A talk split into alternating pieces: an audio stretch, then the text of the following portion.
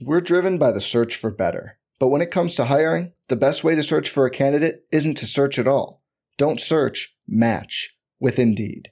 Indeed is your matching and hiring platform with over 350 million global monthly visitors, according to Indeed data, and a matching engine that helps you find quality candidates fast. Leveraging over 140 million qualifications and preferences every day, Indeed's matching engine is constantly learning from your preferences Join more than 3.5 million businesses worldwide that use Indeed to hire great talent fast. And listeners of this show will get a $75 sponsored job credit to get your jobs more visibility at Indeed.com slash BlueWire.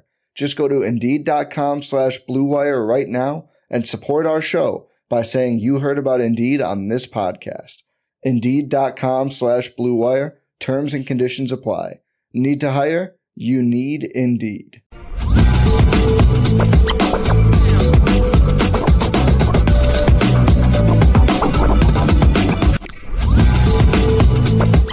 Lucky Lefty Podcast. What's good? Happy Wednesday to everyone. The Anora boys are in the building. Left will be along shortly. We are brought to you by Anora Whiskey, AnoraWhiskey.com. It is that premium American whiskey, AnoraWhiskey.com. And if you're going to drink, by all means, make sure that you do so responsibly. Lots to get into today. Notre Dame releases its football schedule for 2023. We finally have dates with opponents, two bye weeks that should bode well for the overall health of the team, which is going to be vitally important as they march towards a national championship and a hopeful college football playoff berth. We'll talk about that. LL question of the day Is Sam Hartman a top five quarterback in college football next season? Is Sam Hartman a top five quarterback in college football next season? LL question of the day. We'll talk about that. Heisman odds came out. We're going to talk about that as well. Sam Hartman, quarterback at Notre Dame, pretty good, darn good quarterback. It's not shocking that he's high on the list. So we'll get into that as well. Some recruiting news. Recruiting war has begun for one Justin Scott. We'll talk about that. Announcement still intact for January 31st. We'll talk about that as well. And then we'll talk about the Notre Dame staff continuing to be aggressive. As we said, they have a concise list for the 24 class. They know exactly who they want, and they're jumping on these kids early and building relationships. They're already on to 25. They just handed out a couple of more 25 offers on yesterday, and I will look for more offers for the class of 25 coming out very soon. And we will also talk about how Notre Dame has put college football on notice in recruiting. Notre Dame has put college football on notice in recruiting. Let's start with the release of the official schedule for Notre Dame in 2023. Before we do that, Apple Podcasts, Spotify, CFB Nation, in conjunction with Irish Breakdown, all of our great content State of Recruiting with I got John Garcia Jr. as well. It's the Lucky Lefty podcast. You already know we spin it different.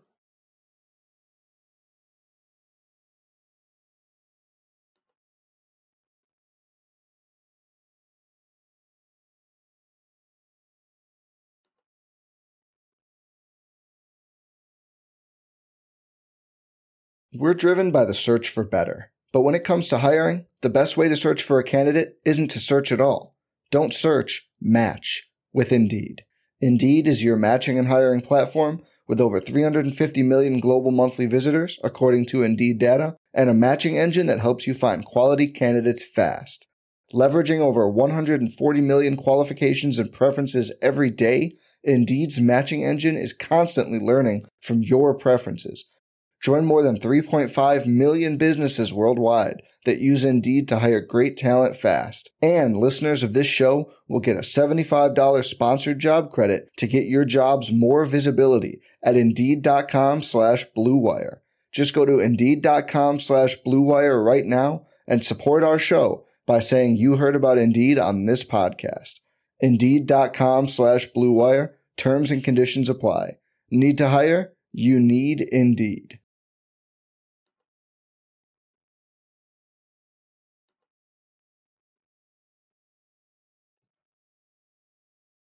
Navy, August 26th, over in Ireland.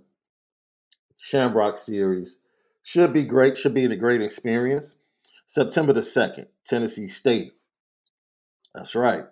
The Tigers come to town the Notre Dame Stadium on September the 2nd to face off against the Fighting Irish with their head coach, Eddie George. Then on September the 9th, they go on the road, which could be a sneaky game early in the season. Could be. September 9th, they're at NC State. Last time, I think last time they were at NC State was that crazy rain game, if I'm not mistaken. Like right after the Clemson game. I know NC State has been here, but I'm not sure if Notre Dame has been at NC State since that game. September the 16th, Central Michigan comes a call in the Notre Dame Stadium. September 23rd, Ohio State walks into the building. It's going to be a great matchup. They'll have a brand new quarterback. Notre Dame will have a brand new quarterback, more than likely in Sam Hartman. But for the first time, I think Notre Dame in that matchup would have the edge at quarterback. And if you're not going to get, if you're going to get Ohio State, you better do it this year. Get them this year. You have to. You have them at home, week five. At that point in time, they probably will be a much better team than they will be early in the season. Kyle McCord, if he indeed is the quarterback, will probably, you know, will have some games under his belt, some reps under his belt. So he'll probably be playing a little bit better. Should be interesting. Should be interesting. September 30th.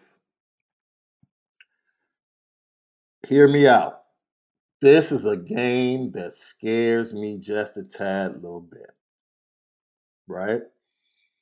Mike Elko has done a tremendous job with the Duke program. Riley Leonard is a fantastic young quarterback. Offensively, they could give Notre Dame some problems. I just don't know. And Mike El- Elko has made that team tougher, made them a much better defensive team. With all of the weapons that Sam Hartman has at his, at his disposal, and with Sam Hartman's familiarity with Duke, I, I just don't know if they can really score with Notre Dame because Notre Dame's going to be able to get stops defensively, right? I do think Duke is going to be able to put up points. You have to question where Notre Dame will be emotionally a week after facing Ohio State at home, go on the road, tough environment, tough quarterback, really good coach. It's going to be a task. It's going to be a task. And I think that game against Duke is going to tell you a lot about the toughness of Notre Dame. Because I believe that game will be an opportunity, just like we saw with Georgia, it's not so much what you can do, because great teams can win games when they play great. They play their A game, right? That's easy. But the memorable teams and the teams that win championships, when you go back and look at their championship seasons, they're able to win two to three games when they play C to B minus level football as a team. When you're not playing well, can you still find a way to win games? September 30th, in my opinion, will be an opportunity for Notre Dame to show hey, we just put up a great game against Ohio State. Not our best game this week, but we still found a way to win. That might be an indicator whether or not Notre Dame is truly a title contender. October the 7th at Louisville. Jeff Brohm back home Talented team. I think they're going to be a talented team offensively. I just don't think in his first year he's going to have the depth in the roster to really deal with Notre Dame. Coming back home, October the 14th, Southern Cal. Even more than Ohio State, I feel like we owe Southern Cal. I really do. I feel like, okay, we owe you. We owe you, right? They were out there. They got the win, important win going into the Pac 12 championship. We were underhanded. I mean, we were shorthanded, right? Missing our top two defensive backs, going up against Caleb Williams and that wide receiver corps. That's a tough task. That's a truly tough task to ask of any football team. And even with Drew Pyne at quarterback, I felt like Notre Dame battled. They just made two key mistakes that allowed USC to play from out in front, which is what they want to do. They're front runners. If you allow them to get out in front, that's where they want to be. Then they can keep you off balance and then run the ball in the second half to run out the clock. And that's what they did with Austin Jones really doing the most damage on the ground in the second half of that game. So you saw what Utah was able to do, right? Which really was the blueprint for Notre Dame. They're going to punch early. That's what they do. Punch them right back in the mouth, make it a game, and wear them down. And Utah just physically wore them down because of the lack of depth. This year, USC is going to have more depth. Their young wide receivers are really good. They lose Jordan Addison, Tahj Washington, and the freshman wide receivers that showed up in the bowl game against Tulane. But once again, you saw Tulane wear them down. Shout out to Tulane for being relentless. Even when it looked bleak there in the fourth quarter, they kept swinging, kept coming back, and eventually the body blows were fatal to USC in that matchup. And so it's going to be the same thing. Like you talk about the offense, Sam Hartman, and the potential that we have to put up points is going to be the body blows. It's going to be the body blows because they will have more depth this year. But keeping Alex Grinch, I don't know. Alex Grinch just adding talent, I don't think it's really going to make that defense better. Their defensive backfield and their linebackers really still don't don't tackle well, and they're going to continue to tackle not tackle well.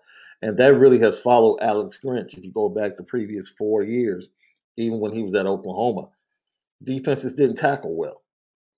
And I know Notre Dame fans, we have had our years we can go back to where we can point to the Notre Dame defense and say, yeah, we didn't exactly tackle well at, at all. So I think that trend is going to continue.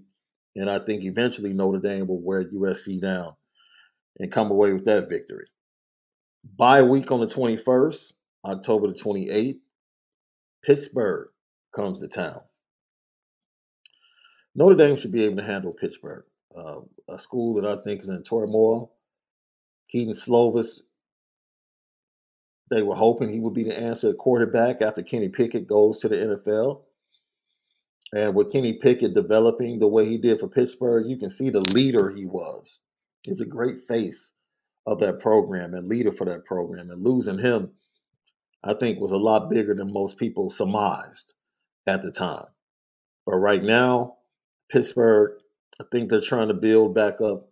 Uh, Kenny Minchey was their quarterback in their class in 23. He decommits and eventually commits to Notre Dame. So that hurts their incoming class. And at the time, he was the only four star in the class.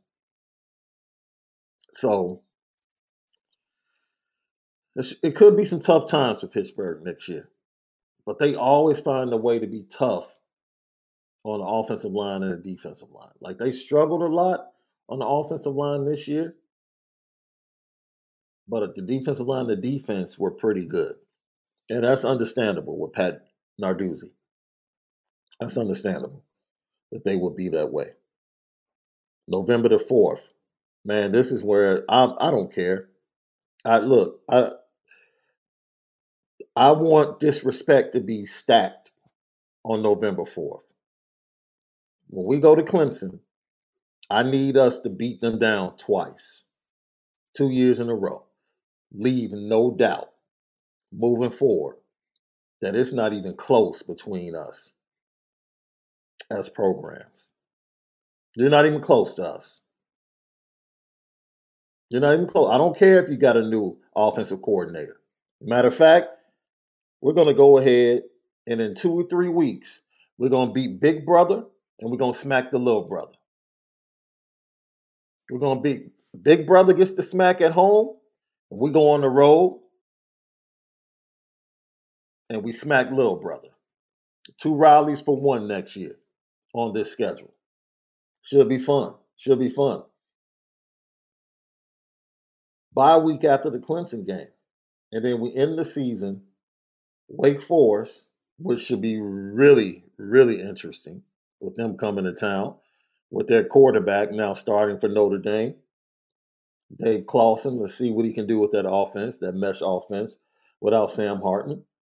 And then November 25th, look, I can I can guarantee you one thing. It's not going to be 16 to 14 out there in Palo, out there in Palo Alto. It will not be 16 14 next year. I can bet the house on that. Bet the house on that. So it's going to be very interesting. Going through that schedule, what what's your trap game? What's the game you're worried about the most? as we wait for left to jump on. What's the game you worry about the most? What's the game you worry about the most?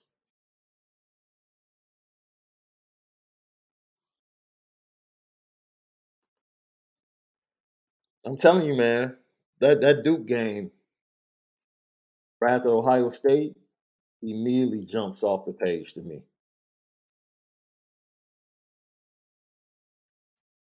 I just don't. I don't think it's going to be easy.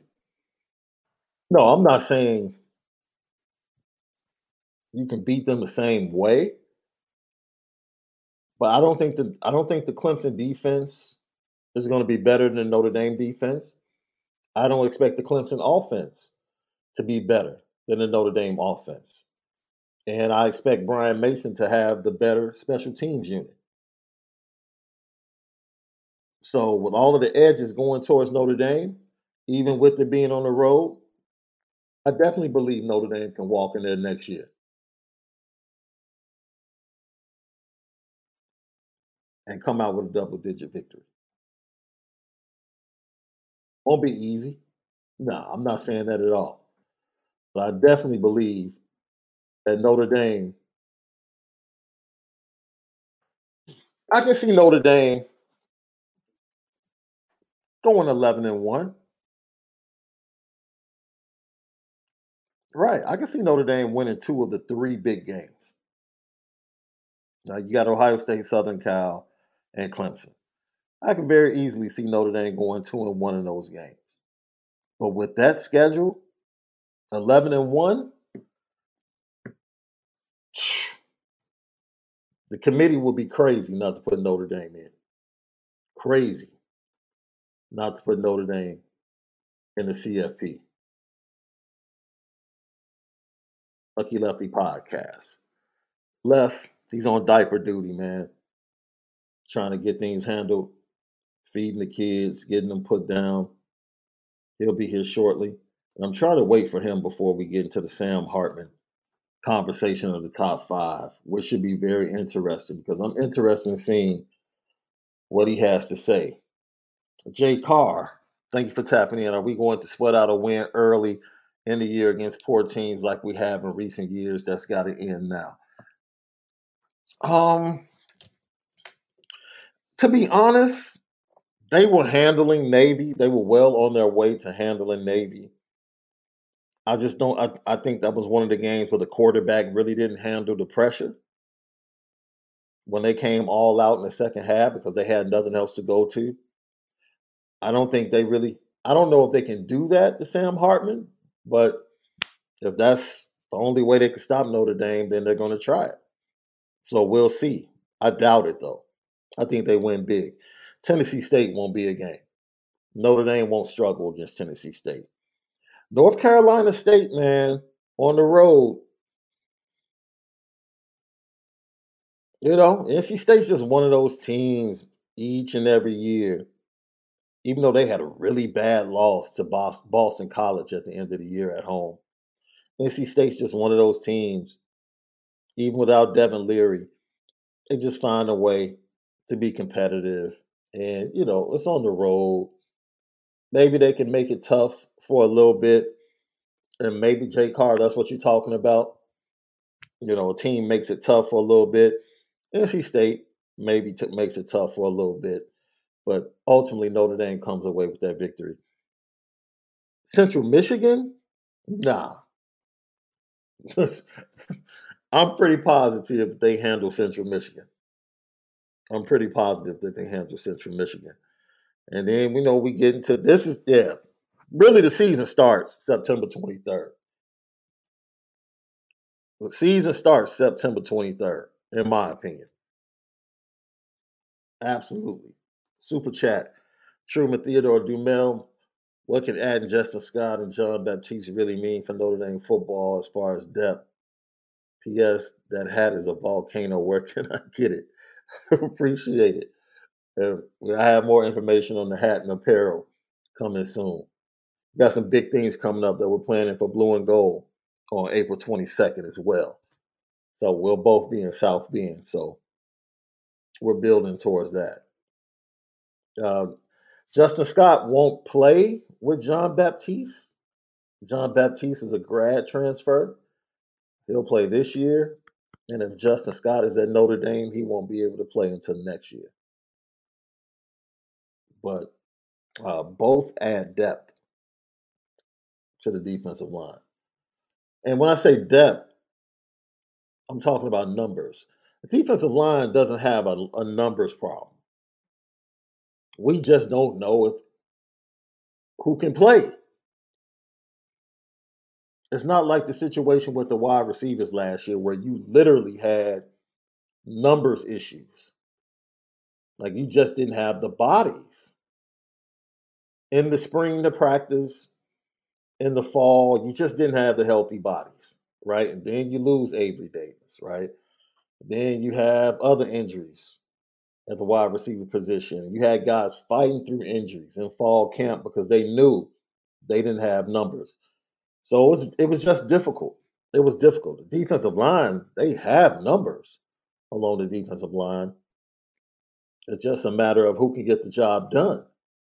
And that's what they have to figure out in the spring, and that's what they have to figure out in the fall. But they believe in the talent that they have, especially the young talent. Josh Burnham, Botello, they believe in the guys. It's just a matter of, like I said, do they get the job done? Do they get the job done?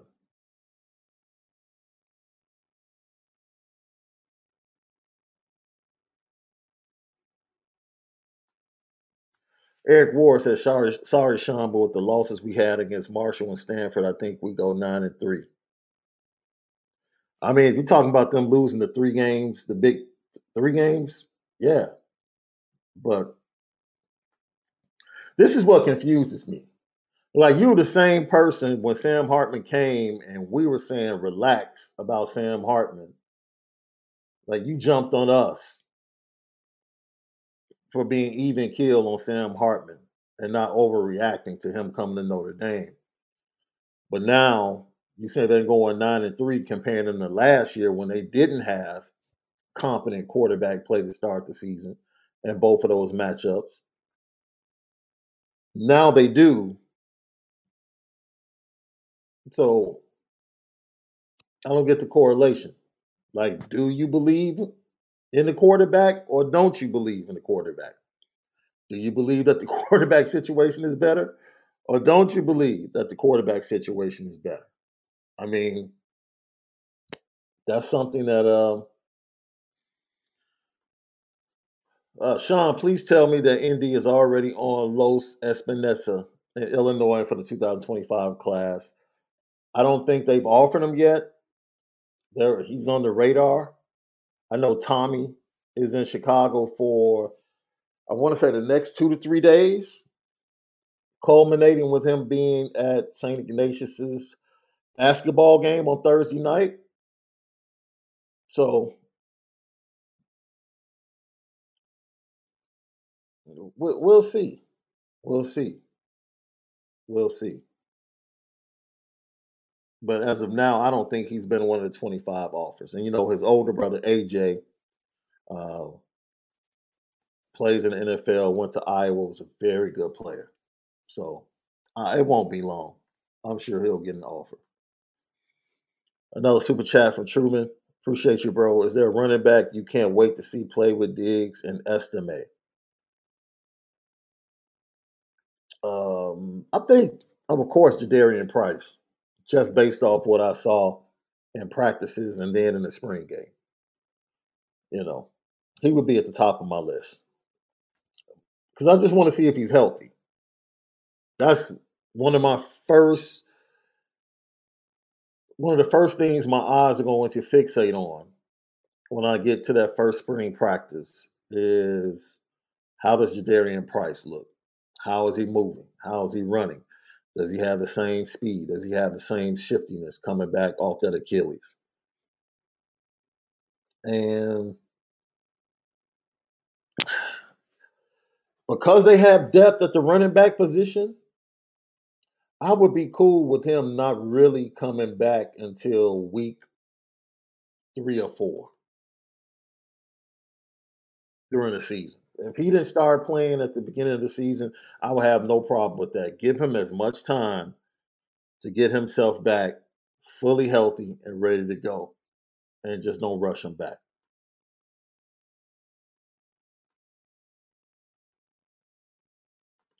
Josh Buffo, the motivational business banker. We appreciate you, Josh. Toughest game quarterback wise is USC. OSU and Clemson are breaking in new quarterbacks and coordinators. ND is primed for a run with the old line running back and wide receivers to have a legit quarterback now. 12 and 0 playoff run. Let's go. Hey, Josh, hey, it's possible. It's absolutely possible.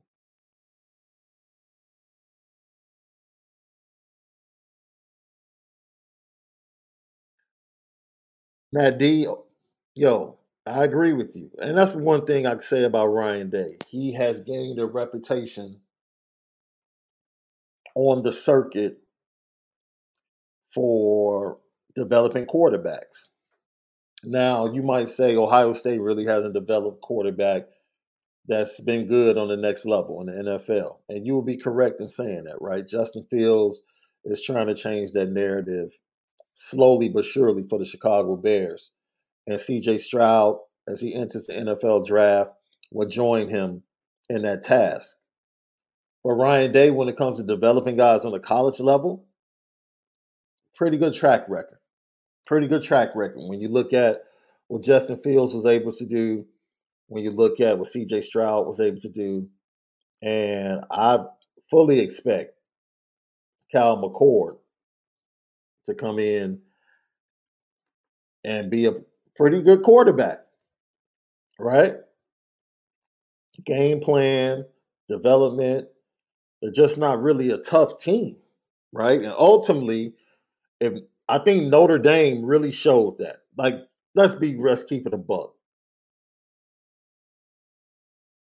Notre Dame showed that, and this goes to what you, many of you guys are saying in the chat. I think many, they tried to come in and finesse Notre Dame, and Notre Dame pretty much just physically and schematically forced them into running the ball. The only difference is, I believe Notre Dame not only was worn down because of how much time they spent on the field defensively late in that game, because the offense really couldn't get the ball moving and take advantage of certain situations and they just couldn't tackle late in that game. I mean, they had opportunities to bring Miyan Williams down and had arm tackling, linebackers in the wrong gap, out of position. Like I said, they could have been weary. That could have been part of it. But at the end of the day, you have to be able to make those plays. Like you're up 10 7 at that point. I don't care what the offense hasn't done. 10 7, you have the opportunity to hold them to a field goal. We don't we all know what happened. Big third down, third and eight. They make a big play on second down, get them in third and long, where they had been successful all night against Ohio State in third and long. And, you know, Al Golden, they lose to Reed Bracy, and Al Golden comes out of the timeout with one of his world famous safety blitzes from 15 yards off the ball. And from that point, things went downhill. So it's um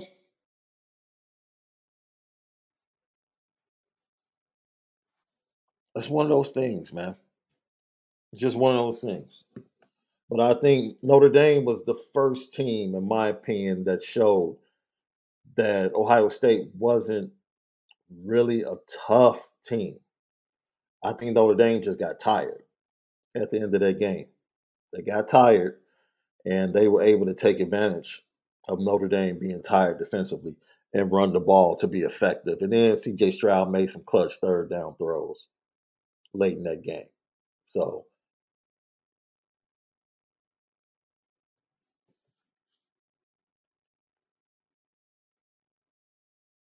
I look, Toma Wap, I agree.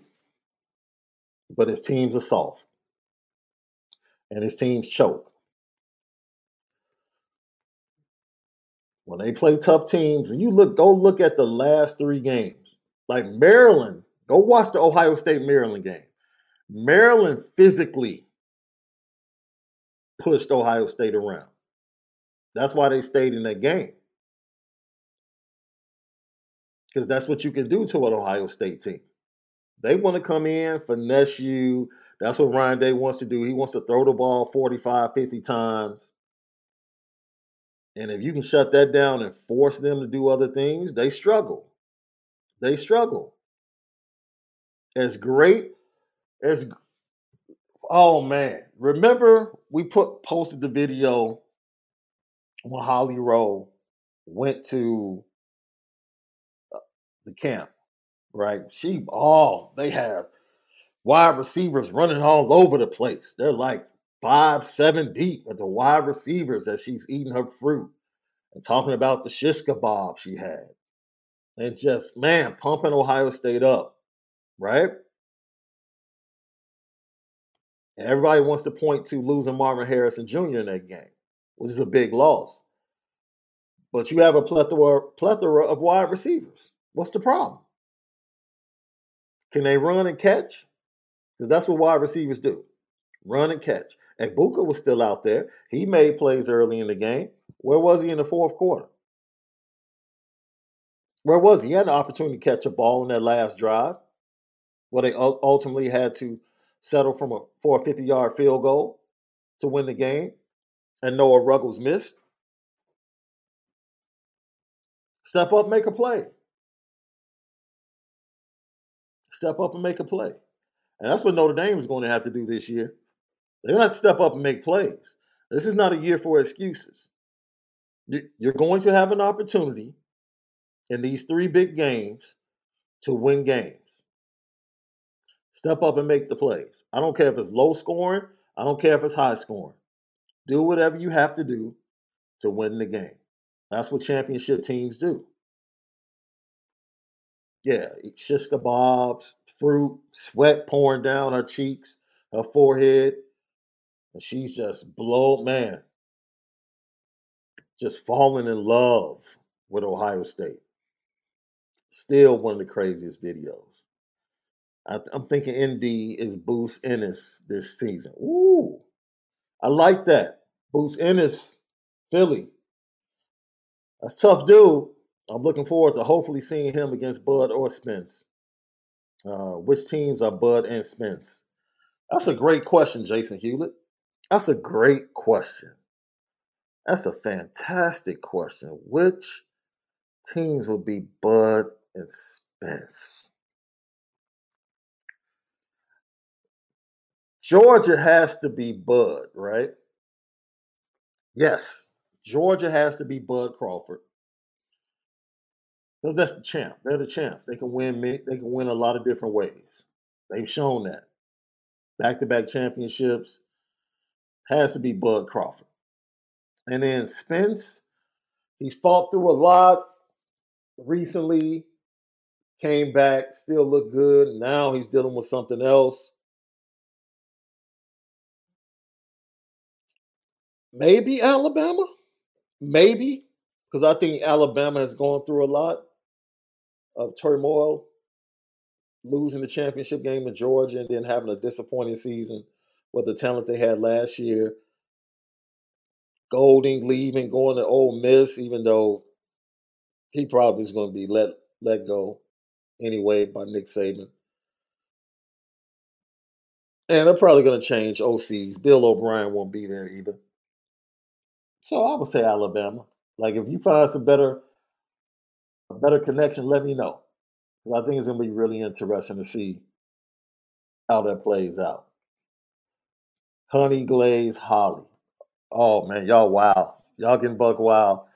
You're buck wild in the chat today, Seven Mules. Honey Glaze Holly. Look. Relax. Truman Dumel. Talk about the development of Aiden Gobaira and Howard Cross since they arrived at South Bend and what they've become. I think Howard Cross has really become a very good 30 to 35 snap disruptor and pass rusher on the interior. He's probably the best interior pass rusher right now until someone else comes along and takes that title in practices this spring or in the fall. I'm very pleased with his development. I, I think he'll find his way onto an NFL roster. I really do. And when he gets to the NFL, I think he's going to have enough versatility as a pass rusher to get some really good coaching at his size and possibly, if not be an interior rusher, uh, situational rusher on passing downs, which is pretty much 65% of the time in the NFL right now, or even more, maybe an end in a 3 4 with a certain team. Uh, he might be able to do that as well. So it should be interesting. That's a good question, Truman. Thank you for that. That's that's uh but Aiden Gobaira, in my opinion, you know what? Aiden Gobaira gets talked about a lot because just physically, his measurables lead people to believe that he can be a force along the defensive line. And you know how you watch your wrestling favorite wrestling match? And Aiden Gobaira, now stay with me, because I might show my age a little bit, but those of you that can relate to it and put a different example in the chat, feel free. Aiden Gobaira for me was like watching Kevin Von Erich. Kevin Von Erich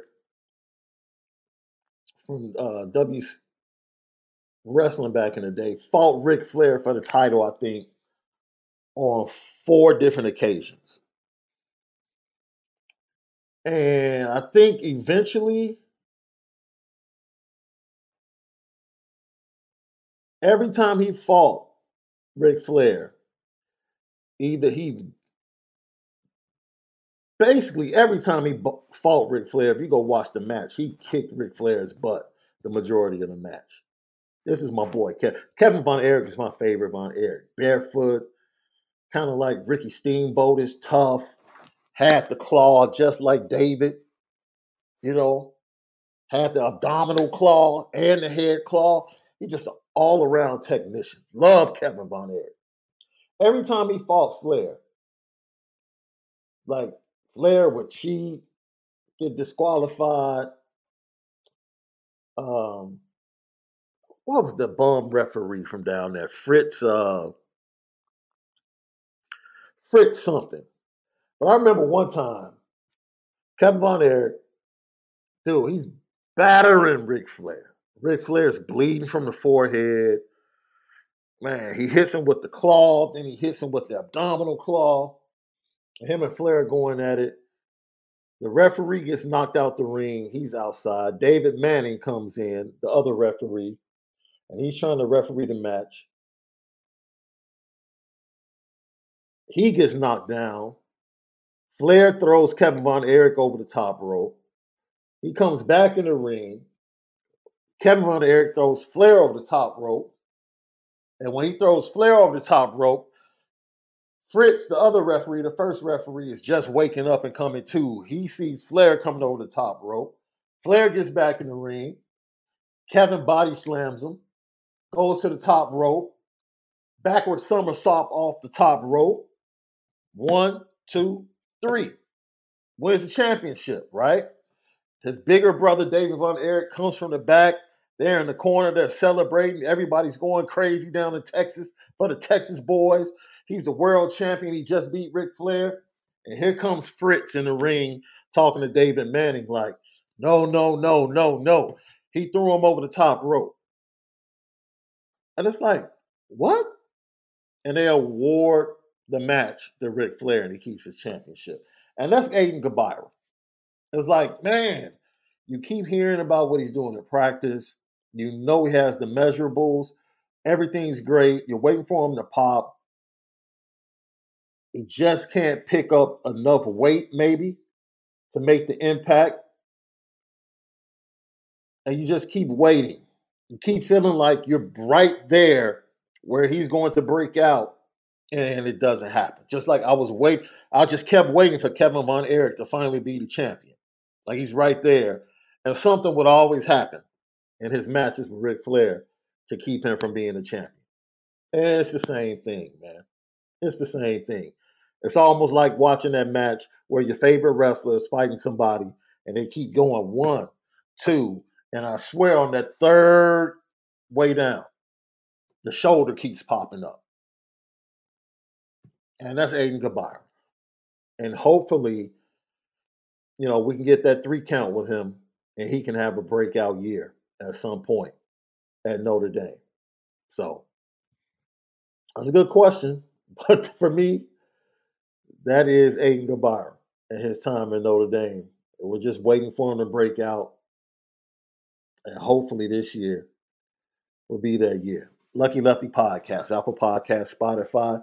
Follow us on YouTube, Lucky Lefty Podcast. Smash the like button, share, hit the notification bell. Let everybody know. Lucky Lefty Podcast. We spin it different.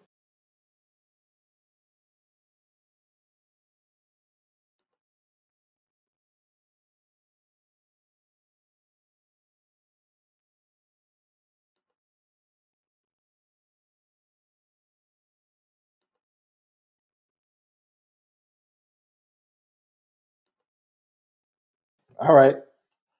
Left isn't here. So we're to hop into this top five conversation with Sam Hartman. Is Sam Hartman a top five quarterback in college football next year? Um,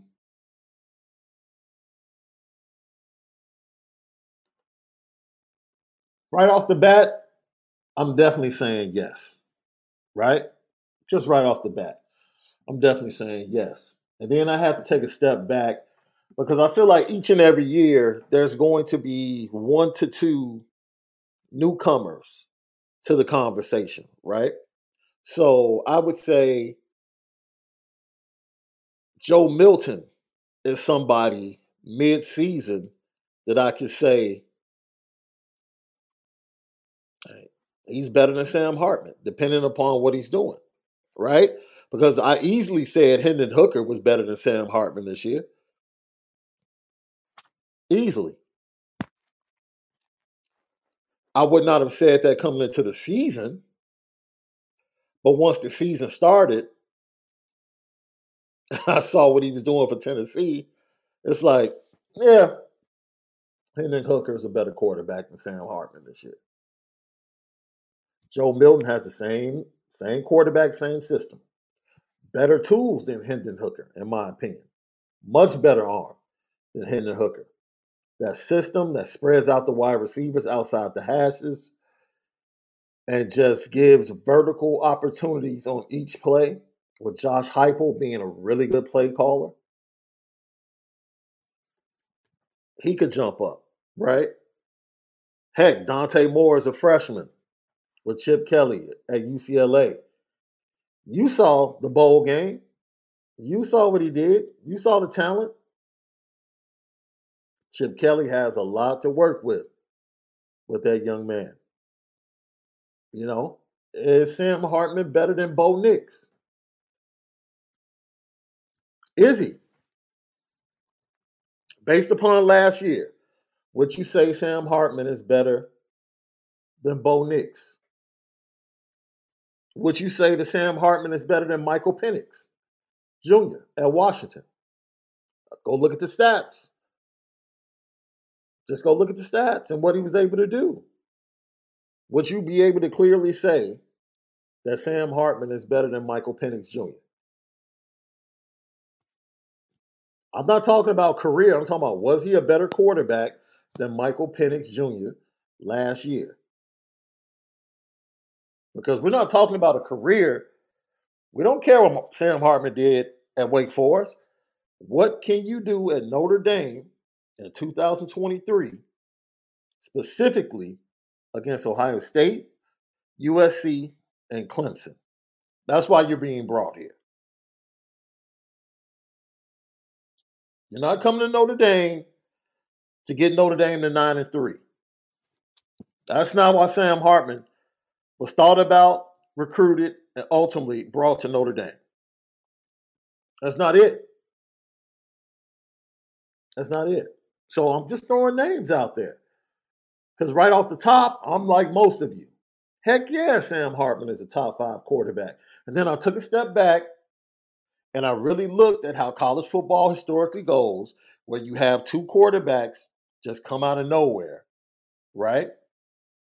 And you're like, hmm, Drake Maye came out of nowhere.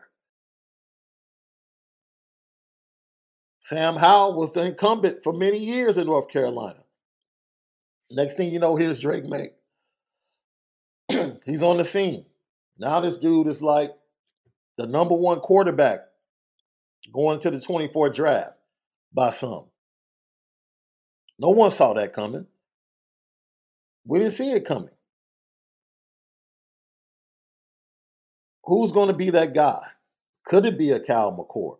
Could it be a Klubnik that makes a jump? and becomes one of those guys? We don't know. We don't know. But what we know for sure is that you have Caleb Williams and you definitely have Drake Maye in front of Hartman. And then you have to ask yourself about the next guy or two that's going to jump up. Then you have to ask yourself about a Bo Nix. You have to ask yourself about a Joe Milton if he stays on the same track that Hendon Hooker was on. You have to ask yourself about a Michael Penix. These are the questions you have to ask. So he could be top five.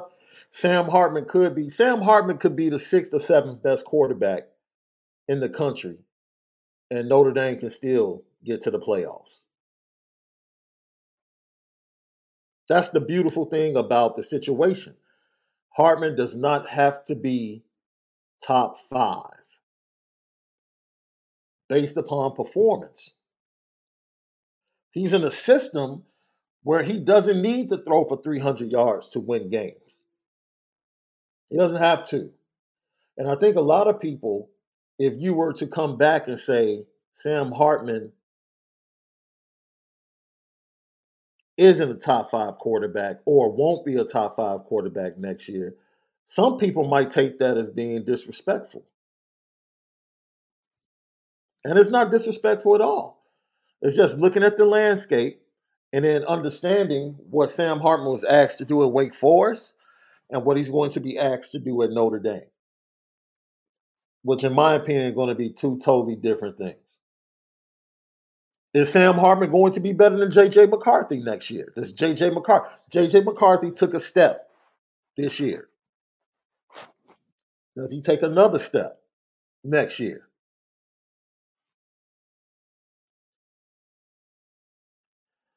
Drew Allar, first time quarterback for Penn State. Penn State will be a top 10 team. We get to see who he is. I just think it's going to be very interesting. But the great thing is, and thank you for this. Good comment, God's Thumb 22. Devin Leary has an opportunity to get healthy, right the ship, new location, and do what he does. So, you know, I just wanted to point that out because I think he's fourth in Heisman odds right now. And that's very much because of him, but it's also because of Notre Dame. The brand, the opportunity to win, in the situation that he's walking into. It really is a good position for Sam Hartman. Heck, it would have been a great position for anybody, any one of these quarterbacks that were in the transfer portal would have benefited greatly from ending up at um, at Notre Dame. That's easy. That's absolutely easy. You know what, Brandon? That's that's interesting. Jackson Dart in his second year down there at Ole Miss, I, I, he bears watching. I, I agree. I agree. He was a better quarterback this year than he was at USC, and I expect him to be a better quarterback next year than he was in his first year under Lane Kiffin. That's a good call, Brandon. That's a very good call on that. Yeah. And we'll see. I, I agree with you, my brother. We'll see. But the first part is what I agree with. I ain't seen a lit Penn State quarterback my entire life. I disagree with that. I disagree with that. I'm his, my boy that just took them to the Rose Bowl. I love that little kid. Love that little kid. He wore number nine. His name starts with an M. Uh, his name, his last name escapes me right now. That dude was an ultimate competitor, dude. Ultimate competitor. Trace McSorley, yes. Trace McSorley was a baller. A baller. That dude was lit. I love Trace. Trace used to ball, man. Trace used to ball. I'll save this one for later. And from what it, yeah, Drew Allar, you know, should have been at Notre Dame, honestly, from what I hear. He should have been in Notre Dame. And now he's at Penn State. And from what I've heard, that dude has a cannon. Cannon.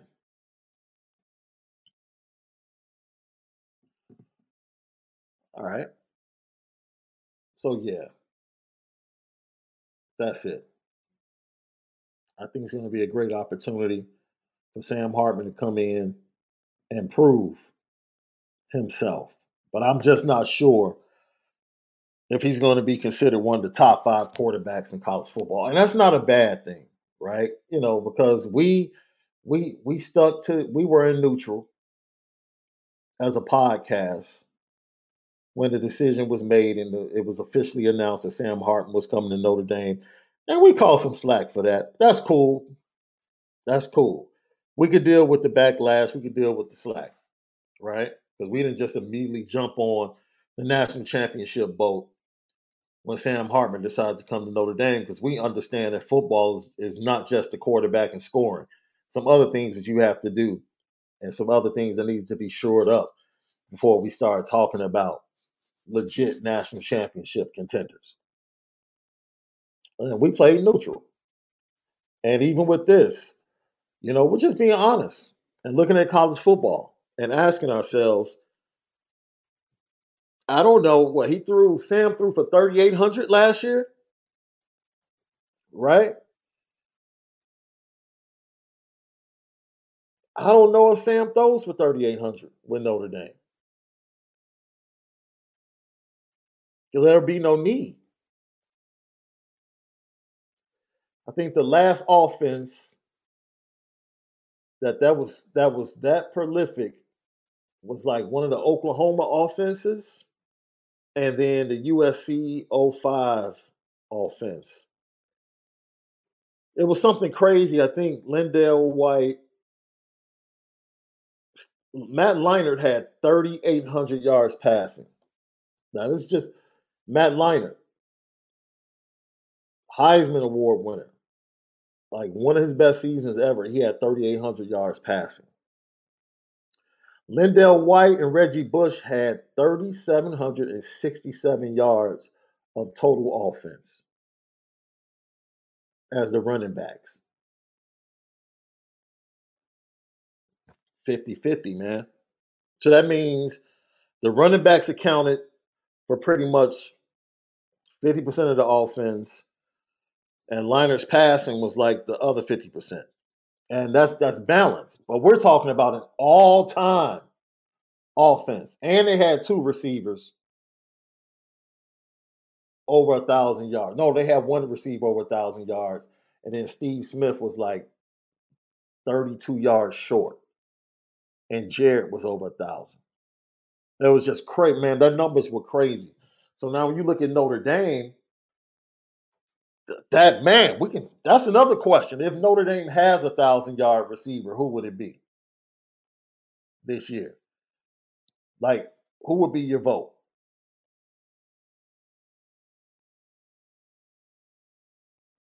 I don't know if Estime and Diggs can get to 3,700 yards total.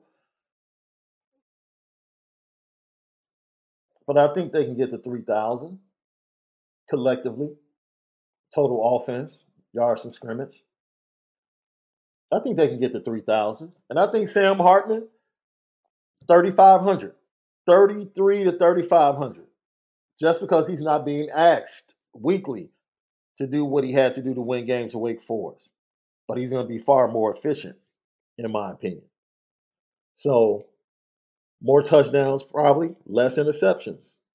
So, he could be top five on the fringe, and then he could be outside the top five. Either way, the Notre Dame offense should be absolutely fantastic. Lucky Lefty Podcast, Apple Podcast, Spotify. Follow us on YouTube at Lucky Lefty Pod on Instagram and Twitter. CFB Nation, in conjunction with Irish Breakdown, all of our great content. Leave five stars. We appreciate your comments. We respond to all questions and comments, especially on our YouTube page. We appreciate you guys. The clown of 5,000 is real and it's all because of you that we've had the success that we enjoy today. And we get up and talk Notre Dame football and college football and everything because of you. It's the Lucky Lefty podcast. You already know. We spin it different.